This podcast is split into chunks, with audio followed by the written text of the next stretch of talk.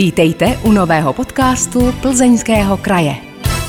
Příjemný poslech vám přeje Markéta Čekanová. Tentokrát bude řeč o péči o zahradu, ale ne jen tak o nějakou. Moje pozvání přijal vedoucí zámeckého parku státního hradu a zámku Horšovský tým Richard Kolek. Dobrý den. Dobrý den. Zámeckého zahradníka znám asi jenom z pohádky o pyšné princezně. Tak se musím prostě zeptat. Učíte květiny zpívat? Neučím je zpívat, neučím, ale mluvím ke květinám. Co jim říkáte? No, tak různě. Třeba když nechtějí růst, tak jim říkám, ty potvůrko jedná, pokud neporosteš, budeš vykopaná. A oni si to rozmyslí. Pomáhá to? Pomáhá to. I v kytináčích, i co jsou zasazeny ve volné přírodě, tak to pomáhá. Já chodím k ním, třeba hladím je. Samozřejmě ta péče není jenom tady o té jakoby lásce ke květinám, ale je to i, že člověk je musí pohnojit, okopat, eh, musí jim dát nějakou vláhu. Takže ono je to vš- takhle spojený se vším. A když člověk tam jako je takový vedro, jako bylo letos, letošní léto, a zalívá ty rostliny, ať jsou to stromy, keře nebo byliny, to je jedno, tak prostě jde a říká, tak pojď, já ti teďka naliju trošku vody, protože je takové sucho, tak aby ses taky měla dobře a tak. Myslíte, že opravdu ty květiny nějak vnímají tu řeč? Asi nás neslyší a nerozumí, ale je tam něco, nějaká komunikace? Mm, to si nemyslím, že by tam byla komunikace nějaká, je to přece jenom eh, rostlina, která nemá vlastní, když to řeknu, nervovou soustavu, je to prostě eh, věc, která, nebo přírodní, přírodní uh, život, který prostě nemá tu, tu mozkovou soustavu nebo ani nervovou, kde by úplně vnímal, ale já si myslím, že ta láska k těm květinám, pokud ji člověk má, tak i doma mu ty rostliny půjdou a stačí minimum péče, aby ty rostliny pro, eh, prosperovaly, aby byly krásné a kvetly nám a dělali nám prostě doma radost i v zahradě. Máte pocit někdy, že vám nějakým způsobem ty květiny nebo i možná stromy a keře odpovídají? To si až tak nemyslím, ale třeba co rád dělám, mělo by se to teda spíš dělat v létě nebo koncem jara, na, na, maximálně začátkem podzimu, protože pak rostliny spí, u bylin samozřejmě ne, ale spíš stromy a keře, že strašně rád stromy objímám. A opravdu se z nich dá čerpat dá ta se energie? Z čerpat energie. Každý člověk to cítí jinak, nebo každý to necítí možná taky, ale já když prostě jdu k těm stromům, tak prostě cítím tu energii v, tom, v, té, v té dřevině, prostě, která je. A je jedno, jaký je to strom, anebo každý z nás má nějaký svůj? Určitě každý má nějaký svůj strom. Už vlastně keltská mytologie přiškla jednotlivým znamením stromy, takže já mám třeba javor, někdo má dub, někdo buk, kolega měl habr a prostě nedal na něho dopustit, takže když jsme třeba náletové dřeviny, což habr je náletová dřevina, vysekávali v parku, tak trošku o to bolelo, když to takhle řeknu, protože to byl jeho prostě strom, ten habr. Ten park, o který se staráte, tedy park u hradu a zámku Horšovský týn, má skoro 40 hektarů. Jak tam u vás vypadá teď začátek podzimu? Povídáme si v polovině září, takže všichni zahrádkáři to asi znají. Teď vrcholí ty práce nebo nastupují ty podzimní práce, kdy se zahrada zazimovává. Jak se zazimovává zámecká zahrada? E, tak zámecký park se svým způsobem, když to řeknu, zazimovává sám. Protože je to e, přírodně krajinářský park, nebo bychom mohli říct anglický park. A tam se dělají takové drobné úpravy, že se opravdu zase teďka na podzim, když už začíná pomalu žloutnout listí, opadává to ty keře a stromy, tak se vysekávají teda ty nálety, aby ten park vypadal pěkně. Pokud tam máme někde nějaké byliny, tak samozřejmě odstrojíme suchý listy, protože ty rostliny zatahují a jdou spát, vlastně zůstanou jenom kořeny a potom, aby na jaře mohly vyrašit, takže tohle to se dělá. Samozřejmě se park pořád uklízí protože jsme součástí města, nebo na se říct, okraji města, a je tam škola, kde děti chodí přes park, takže se uklízí park třikrát týdně, bohužel, a protože je neuzavíratelný ten park v současné době.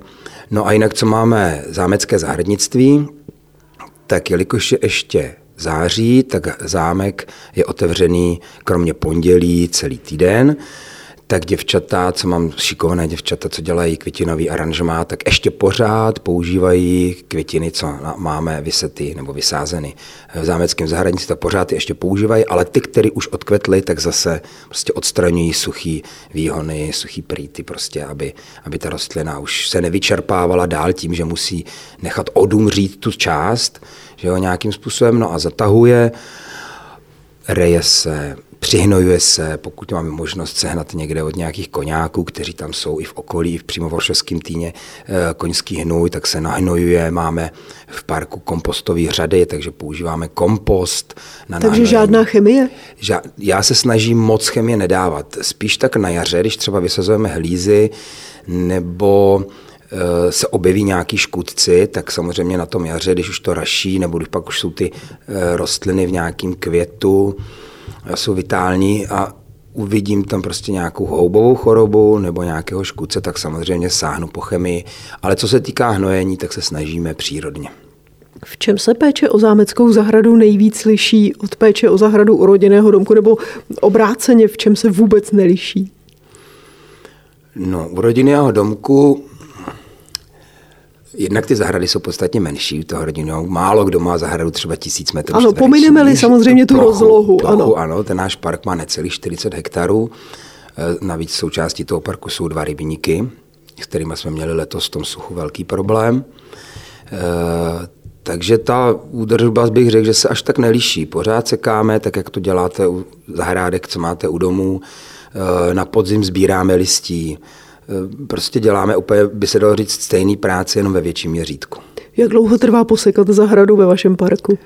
Eh, my máme to rozdělený, takovou tu část, eh, kterou chceme, aby byla hezká, když takhle řeknu, co je v blízkosti toho hradu a zámku, tak si sekáme sami, to je zhruba nějakých 7-8 hektarů louk. A tu zadní část, která neříkám, že by nám na ní nezáleželo, ale protože to je firma, která se zabývá údržbou Eh, parků a zahrad i městských, tak eh, tomu úplně takovou jako penktlich péči nedají, ale nám to dostačuje, protože my chceme, aby ty louky byly posekané. Takže oni to sekají, úplně to není, jako by se říkalo, pažit, což, nám ne, což nás netrápí. My si to uděláme vpředu, nicméně i to sekání těch luk, které jsou poblíž toho hradu a zámku, se snažíme sekat maximálně třikrát za rok, protože nechceme z toho mít golfové hřiště a i co máme staré historické fotky z přelomu 19. a 20. století, tak tam jsou dámy v krásných šatech, oficíři a jsou v louce, sedí v louce, která má půl metru ty, ten porost. To znamená, že eh, je to okrasný park, to znamená, i ta louka by měla být okrasná. Je tam mnoho lučních květin a proč bychom to měli sekat jako golfové hřiště, když ty květiny okrášlují ten park taky. Je to výhoda, že je to ten anglický park, tedy ten přírodní park? Eh, svým způsobem trošku ano. Když si vezmeme třeba jiné parky, které mají, protože u nás v Zámeckém parku nejsou žádné květinové partery, eh, ornamentální výsadby, tak eh, je to výhoda to, že my si s tím můžeme takhle jakoby hrát, že si že to necháme odrůst, teďka já řeknu, ještě počkáme, kvetou hvozdíky, kvetou kopretinky, tak ještě počkáme, až odkvetou. Je to z jednoho takého důvodu, že když ty rostliny odkvetou, vytvoří semena a my, jak my to sekáme, tak ty semena se dostanou zpátky do toho travního porostu a příští rok to máme bohatější. Ta firma třeba, co nám to seká, tak eh, na té jedné louce kvete vlčí bob, ano, je to invazivní plevelná rostlina, ale když ji budete udržovat v určité míře, tak eh, prostě se nerozsemení, neroz, nerozroste se po celém parku.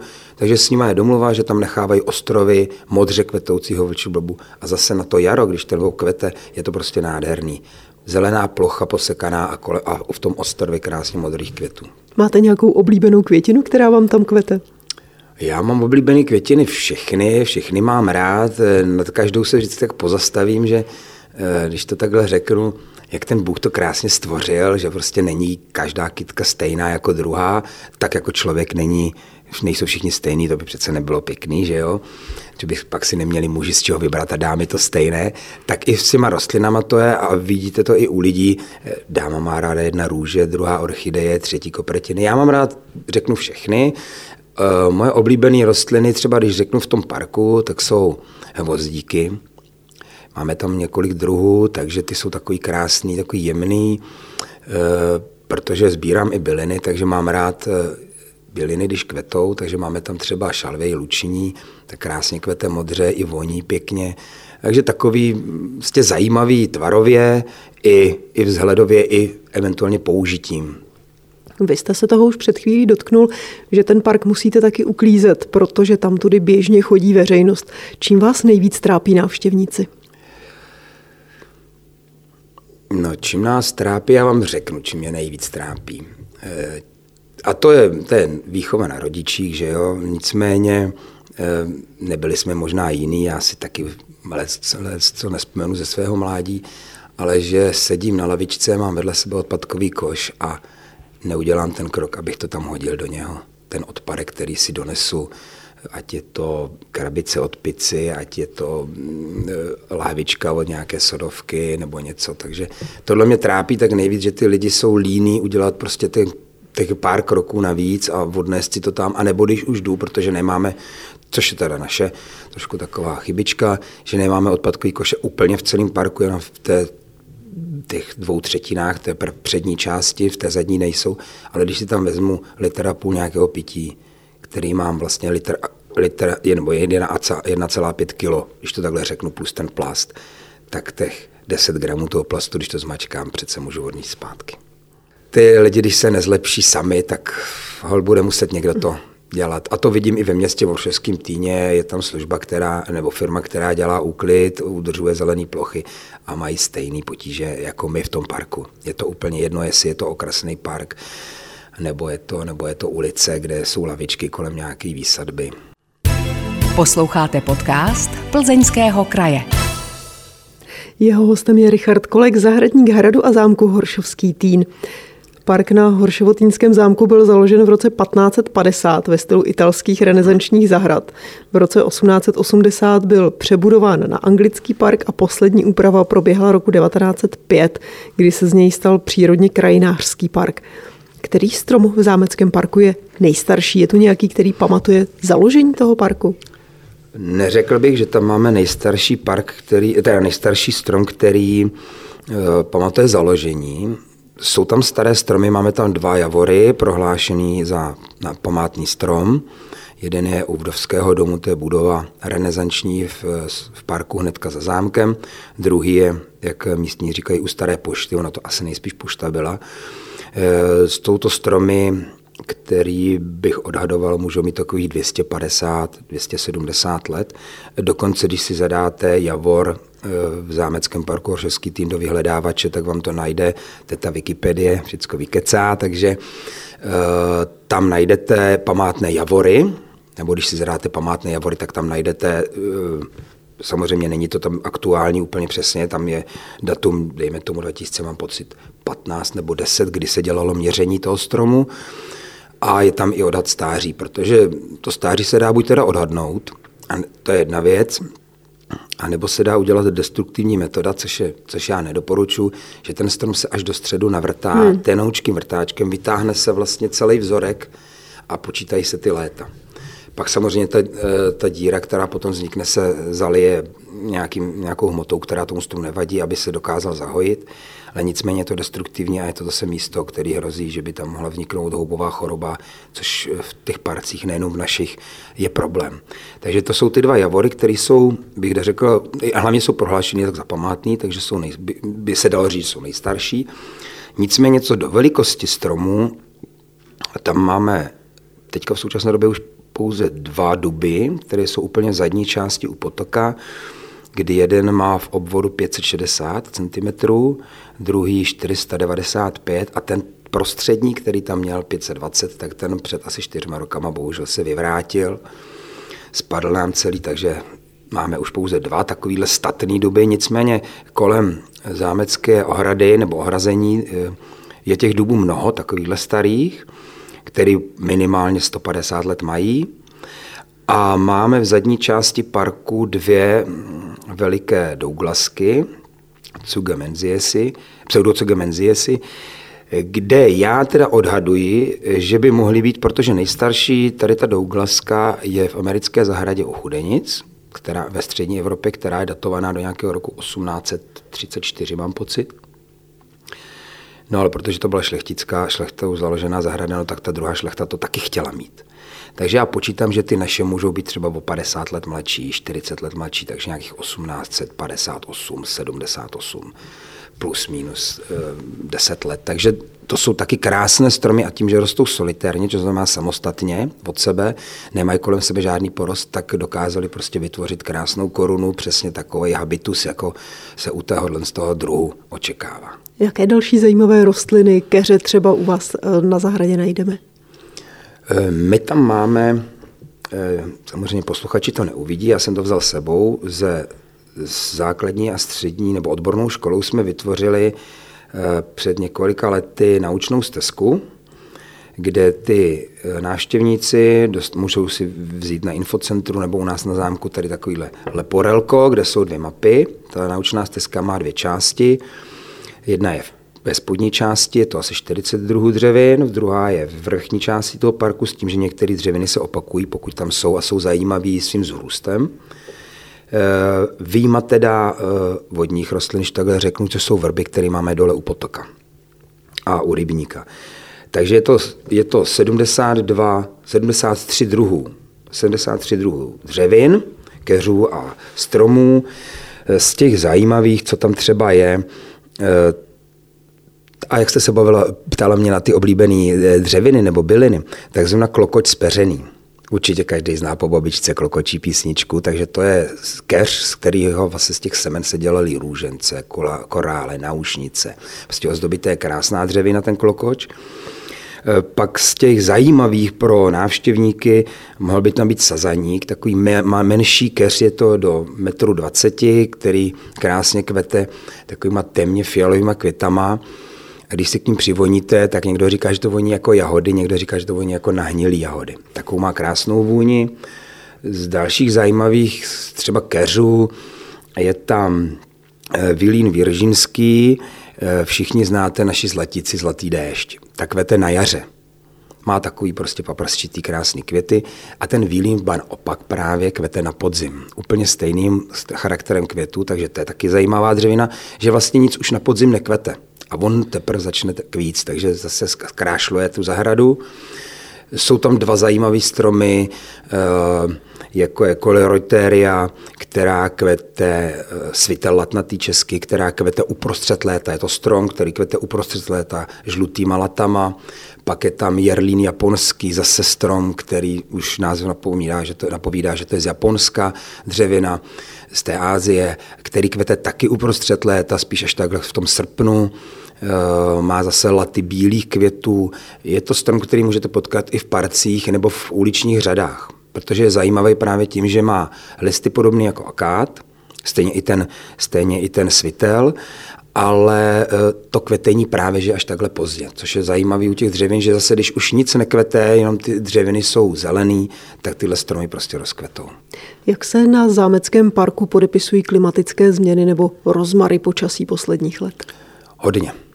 Máme tam jednu část, která je jeho západní, by se dalo říct, nebo jeho jeho západní, takový svah, je to skalnatý, skalnatý ostroh je to velký, který se táhne až za zámecký park dozadu celým tím údolím, kde v tom porostu jsou duby a borovice lesní, jsem tam nějaký bůk, je tam nějaká lípa a před několika lety, všichni víme, byl problém s kůrovcem, samozřejmě ten kůrovec nejvíce napadá samozřejmě smrky, ale pokud eh, je i jiná dřevina jehličnatého charakteru prostě oslabená, čili není tam ta voda, což je pro, ty, i, ty, i pro tyhle ty dřeviny, jako je dub a, a borovice lesní, důležitý, když dosáhnou kořenama hluboko do té země, tak uh, on taky na ně nalítne a my máme takových 50% těch dubů v současné době mrtvých úplně tom svahu, stejně tak o těch borovic.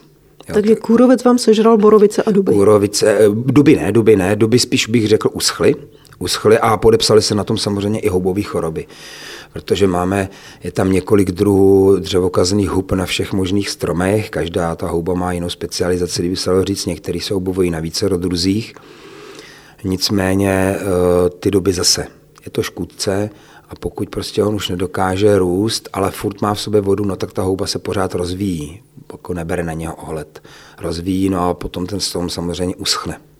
Co s tím pak děláte? Uh, před pár lety jsem požádal o kácení několika dubů, protože tam je v té části je vyhlídková věž, říká se jihláska a když si na ní vy přijdete a kouknete z okýnek, tak vidíte prostě v porostu suchý duby. Takže jsem si zažádal v pokácení asi osmi dubů, který v té době, tam bylo pouze osm dubů v blízkosti té hlásky, e, strašný problém. Jednak se musí žádat památkáři k vyjádření, že teda tenhle ten zásah uděláme, protože to je Národní kulturní památka, Zámecký park. Pak to jde na krajský úřad, na odbor životního prostředí, který se k tomu zase vyjadřují, pak to jde na městský úřad, který, který vezme v potaz to, co napsali památkáři, to, co napsali eh, na úřadě na krajským, no a nám pak vydá nějaký stanovisko, jak se teda máme zachovat. No, takže stanovisko bylo to, že na tom skalnatém ostrohu máme nechat torzo 4 metry vysoký a všechno, co je nad 5 cm, tam musí zůstat útok stromů. Takže jsme říkali, no v tom skalnatém skoro 80-70% svahu, přece tam já nebudu tahat, když mi ten strom padne někam nahoru zase, aby to bylo u té paty. Takže jsme to skáceli, nechali tam ty torza a rozhodli jsme, rozhodli jsme se s panem Kastelánem, že teda tenhle ten svah uděláme takový přírodní prostě. Jelikož tam nejsou žádné cesty, a turisté nebo návštěvníci parku by tam neměli vstupovat, neměli by vstupovat mimo, eh, mimo cesty, které jsou vyznačené, tak jsme si řekli, že prostě necháme ty stromy rozpadat tak, jak to v přírodě normálně bývá. S tím, že jediný, co teda budeme odstraňovat, jsou borovice, protože ty, když padnou, tak oni se rozlámou, vyvrátí se spíš v kořenech, než že by, než že by se rozpadaly vyloženě samovolně. No a je další z těch důvodů, proč je s tím takový martyrium, co se týká kácení, tak vlastně ten svah sice není v Natura 2000, čili v ochranném tam nemá takovýhle ochranný pásmo, ale vyskytuje se tam mnoho chráněných brouků. E, páchník hnědý, který je ve všech možných parcích, roháči jsou tam, různý druhy tesaříků, kovaříků, takže entomologové s tím mají problém, když chceme něco kácet, tak jsme si právě řekli, že teda to necháme ty stromy stát, e, budou zelený okolo stromy, zase udělají místo, prostor pro náletové dřeviny, jako jsou možná lípy, možná akáty, nějaký buky, duby i javory. A ten, ten park, ten charakter vlastně toho svahu se za čas, časem změní. To je tedy takové specifické místo ve hmm. vašem zámeckém parku, ano. ale obecně, když potřebujete nahradit nějaký uschlý strom, uschlý keř, něco, co je třeba už prostě vykopat, dožilo to. Čím se musíte řídit? Musíte vycházet třeba z nějakých historických materiálů, aby se tam vrátila stejná dřevina, stejná květina, stejný keř? Musí to pocházet z nějakých konkrétních území a podobně? Uh... My tohle to jako vyloženě neděláme, že by to muselo vycházet ze stejných území nebo z místa, když to takhle přímo řeknu. E, nicméně e, snažíme se, aby ten park, protože přece jenom éra 60 let, kdy tam byla údržba, jenom sekání luk, občas nějaká výsadba, eh, pak se samozřejmě zase vysekávalo hromadu věcí a nevysazovalo se moc. Takže se snažíme, když je to v exponovaném místě, kde by, ta, kde by ta dřevina chyběla a kde nebrání třeba průhledu na nějakou zajímavou dře, skupinu dřevin, nebo zase, když jste na té hlásce, tak aby neva, ne, nevadila ta dřevina průhledu třeba na zámek. Jo, to ta šlechta vlastně, nebo ten zahradník té, v té době se to snažil udělat tak, aby když někam přijdete, abyste vždycky byl v údivu. I ten přírodní krajinářský park má vlastně ten charakter udívovat ty lidi. To znamená, i když je třeba zatočený, není jakoby v rovině, je i svahovitý, tak vždycky, když někam přijdete, abyste řekla, a ah, tady to jsem ještě neviděl. A zase přijdete, půjdete někam dál po cestě nebo na nějakou vyhlídku, člověk vyjde a zase řekne, hele, tamhle je takovýhle průhled a teďka tamhle to vidím. A aby prostě vždycky ten člověk byl v nějak jako překvapený, že vidí zase něco jiného, jiný zákoutí toho, toho zámeckého parku. Takže pokud ta dřevina, která tam byla a měla tam být správně a nevadila nějakému tomu průhledu historickému, tak se vysadí znovu. Pokud je to dřevina, kterou tam vysadil někdo, že ji tam chtěl prostě někdy vysadit, nějaký zahradník předtím a dožila, tak už se nevysazuje třeba znovu. Buď se pro ten druh zvolí jiný místo, protože třeba byl něčím okrasný ten druh, anebo se třeba nevysadí vůbec. Takže můžete vy si dovolit eh, říct, viděl jsem na zámeckém parku třeba někde v Anglii zajímavý keř, já ho tady na Horšovském týně chci mít a dal bych ho tady. Můžete to takhle udělat, anebo to nejde? Uh, neměl bych to tak dělat. A děláte? Neměl bych to tak dělat, ale když jste to takhle zmínila, tak když jsme s panem Kastelánem byli pracovně eh, v Osnabriku, tak jsme tam byli samozřejmě v zámecké zahradě a mě se tam líbil strašně jeden keř. On to může být, ta rostlina může být buď keřovitýho charakteru nebo stromovitýho. A Nisa lesní se jmenuje. A ten keř je zajímavý tím, že na podzim, když barví listí, tak barví od žluté po světle oranžovou, tmavě oranžovou do červená, až zase prostě do hnědá, až ty listy opadnou. Takže tím je na podzim strašně okrasný. A my jsme tam právě byli na podzim. Takže já jsem tenhle ten keř u nás sehnal, dal se sehnat bez problému a vysadil jsem ho v zámeckém parku. Eh, ten zadní rybník, máme spodní a vrchní rybník, nebo dolní a horní, tak tam ten má dva ostrůvky. Protože to je dřevina, která má ráda vlhko, tak ten, na ten jeden ostrůvek se mi vysadil. Takže se takhle na podzim tam můžeme zajít podívat takže a uvidíme, to, jak hraje všemi barvami? Je to dvouletá, dvouletá rostlinka mladá, takže zatím ještě úplně nevybarvuje tak, jak by měla, ale už jsem tam nějaký ten lístek tu barvu na podzim dostává, takže je to moc pěkný.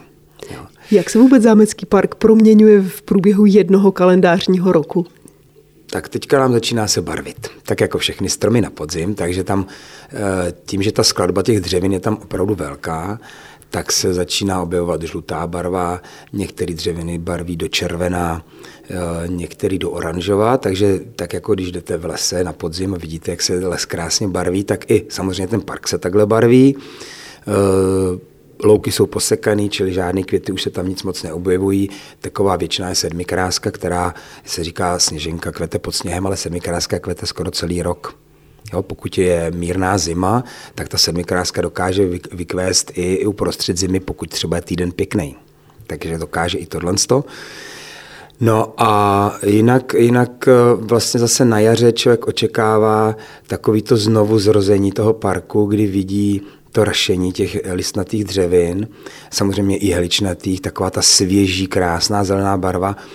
A pro mě je to prostě úplně takový impuls, taková energie, že, že prostě ty dřeviny se probouzejí z toho zimního spánku, pak tam to začne všechno kvíst, jak louky, tak i stromy. Ty stromy samozřejmě ve směs duby, buky nemají nějaký výrazný květy, ale člověk ví, že to kvete. Nejvýraznější květenství jsou snad možná u habru a javorů. Takže e, začne nám to kvíst. No pak máme léto, kdy mnoho dřevin už neroste, kromě těch dvou, co jsem zmiňoval.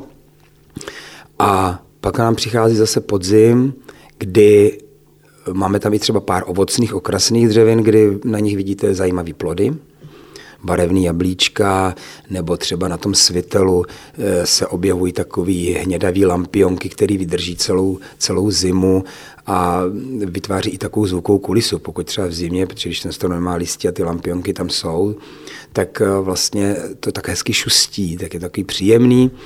No a pak zase nám to všechno opadne a, a takže takhle je to celý rok prostě od těch svěžích listů až, až po té holé, holí větvičky s tím mezi obdobím nějakých květů. Posloucháte podcast Plzeňského kraje. Tentokrát o péči o zámecké zahrady s vedoucím parku u hradu a zámku v Horšovském dýně Richardem Kolkem. Co víme o životě a práci zahradníků na hradech a zámcích v dřívějších staletích? Byl třeba na Horšovském týně jeden zahradník nebo tam pracoval celý tým? Tak ze záznamu, co máme, tak eh, víme, že tam byl jeden zahradník, s tím, že dostával od knížete Trautmannsdorfa nějakou měsíč, nějaký měsíční plat. A víme to i z dopisů, eh, kolik dostával. V té době to byla nějaká zlatka až dvě, nebo zlotý, zlatý teda. A na jeho libovůli bylo, kolik z toho svého platu zaplatí dalších pomocníků si. Takže máme fotografie eh, třeba z roku 1900, kde na té fotografii je nějakých šest zaměstnanců. Existují i historické doklady, které by vám řekly, jak ta zahrada vypadala, jaké rostliny kde byly, kde byl jaký strom, kde byl jaký keř. Samozřejmě z 20. století, možná z konce 19. asi máme písemné, případně fotografické záznamy, ale z těch starších dob? Máme, máme staré, mapové, nebo staré mapy, kde teda samozřejmě není zřejmé, jestli je to listnatá dřevina nebo jehličnatá, ale víme, jak vypadal třeba ten park jako charakter rozlohy, takže víme, že ten park vlastně už nějakého 17. století se neměnila ta rozloha, že je pořád stejný. V té renesanci, jak jste zmínila při založení toho parku, tak to byla jenom malá část hnedka těsně za zámkem, která měla řeknu půl hektaru zhruba, renesanční partery, kašny, malý chodníčky, nízky stříhaný ploty, květinové výsadby. A později, pozdější majitelé, ti Tarotmosdorfové, ten park rozšířil až do té podoby, která je v současné době. Byť se nám z ní kousek ukrojilo, protože za minulé éry soudruzi si řekli, že tady ta část není parku tak důležitá, nechali tam v 50. letech vystavět školu základní takže se nám ten park v tomhle místě trošku zmenšil, ale jinak ten charakter celého toho parku zůstal pořád stejný. Eh, máme i dokonce jeden, jednu mapu, kde vlastně byla rekonstrukce eh, parkové výsadby u panské sípky a ta mapa právě vznikla jenom kvůli tomu, aby zaznamenali, jaké dřeviny nové tam vysadili. Takže tady zrovna máme, je to z první čtvrtiny 19. století ta mapa, takže víme, co tam vysazovali za dřeviny. A jak jste zmínila ty písemné prameny, tak zase víme, taky jsem říkal z těch dopisů, když kníže Tarotonsdorf psal svému zámeckému zahradníkovi, tak nejen, že ho nabádal, aby se staral pečlivě o park, o ovocný sád, o zeleninovou zahradu, nejen pro zásobování zámecké kuchyně, ale pro taky odprodej a hlavně, aby se staral o dřeviny nebo o e, semínka, který mu posílal, abys to vypěstoval na svých cestách, co pozbíral ten kníže, tak abys to vypěstoval dřeviny a keře a byliny, aby prostě zasadil do parku a staral se o to. Takže v těch dopisech on psal přímo, co mu všechno posílá. Takže my víme, co v, té, v, té, v tom době, 1814, myslím, že ten dopis je datovaný, co všecko sem přišlo ze světa za rostliny.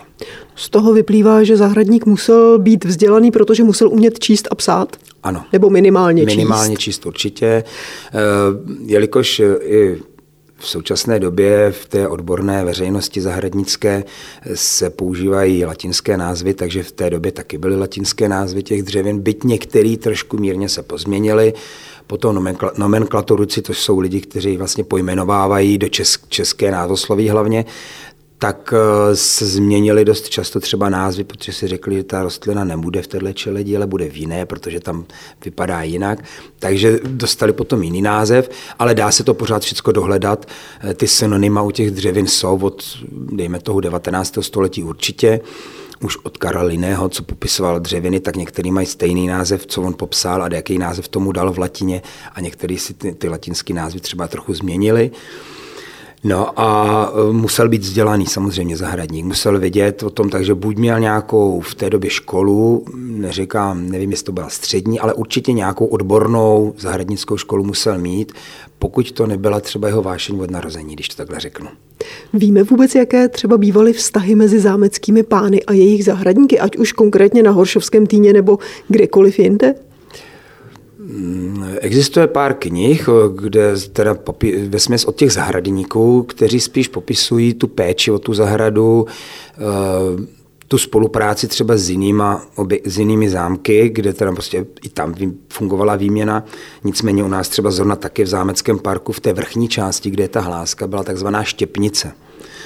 To, je, to jsou vlastně malý políčka, kde se pěstují různé dřeviny a keře, jednak na obnovu toho, toho parku, kde ta štěpnice nebo kde, kde se to pěstuje, ale taky na odprodej. To znamená, že ta výměna nebo ten prodej eh, na ty jiné šlechtické zámky, na ty, na ty parky byl, takže vlastně my jsme něco, nebo ten zahradník náš prodal něco, dejme tomu do chudenic a z chudenicích se jim zase něco líbilo, tak zase to koupili sem a vysadili to tady u nás.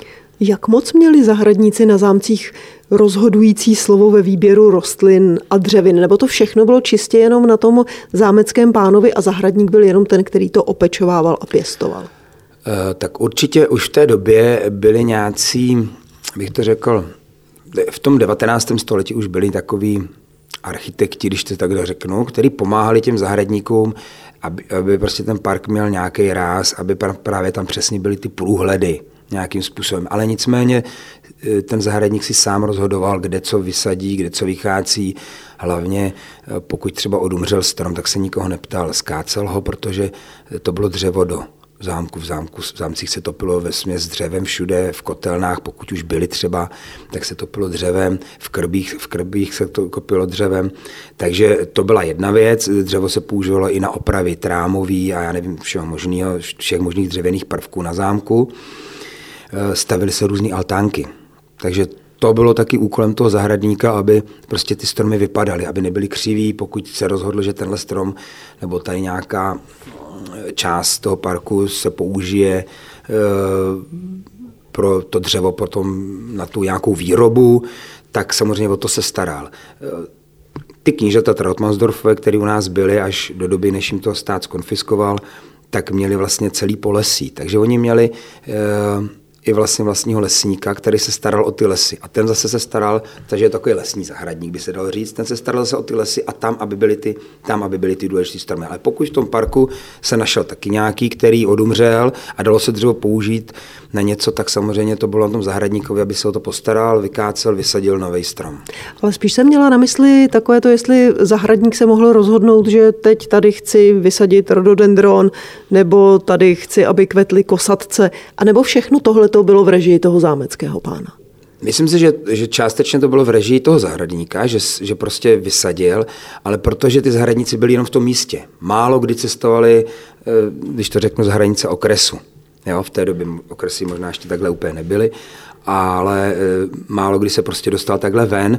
To znamená, když ten majitel, ten šlechtic a byl vysoce postavený jako třeba Rod Trautmannsdorfu, e, jezdili po, za politickými jednáními po celé Evropě, tak samozřejmě viděli jen ty šlechtické sídla, kde mají, co mají.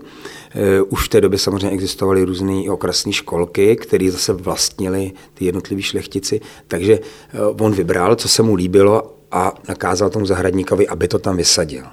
Jo? Ale pokud samozřejmě ten zahradník viděl, že má nějakou zásobu dřevin a je potřeba ji vysadit, tu dřevinu, tak ji tam vysadil. Takže zase úplně eh, to nebylo stoprocentně na tom majiteli, na tom šlechtici, který rozhodoval co kde jak, ale část tam byla i jakoby vůle toho zahradníka, kde co vysadil.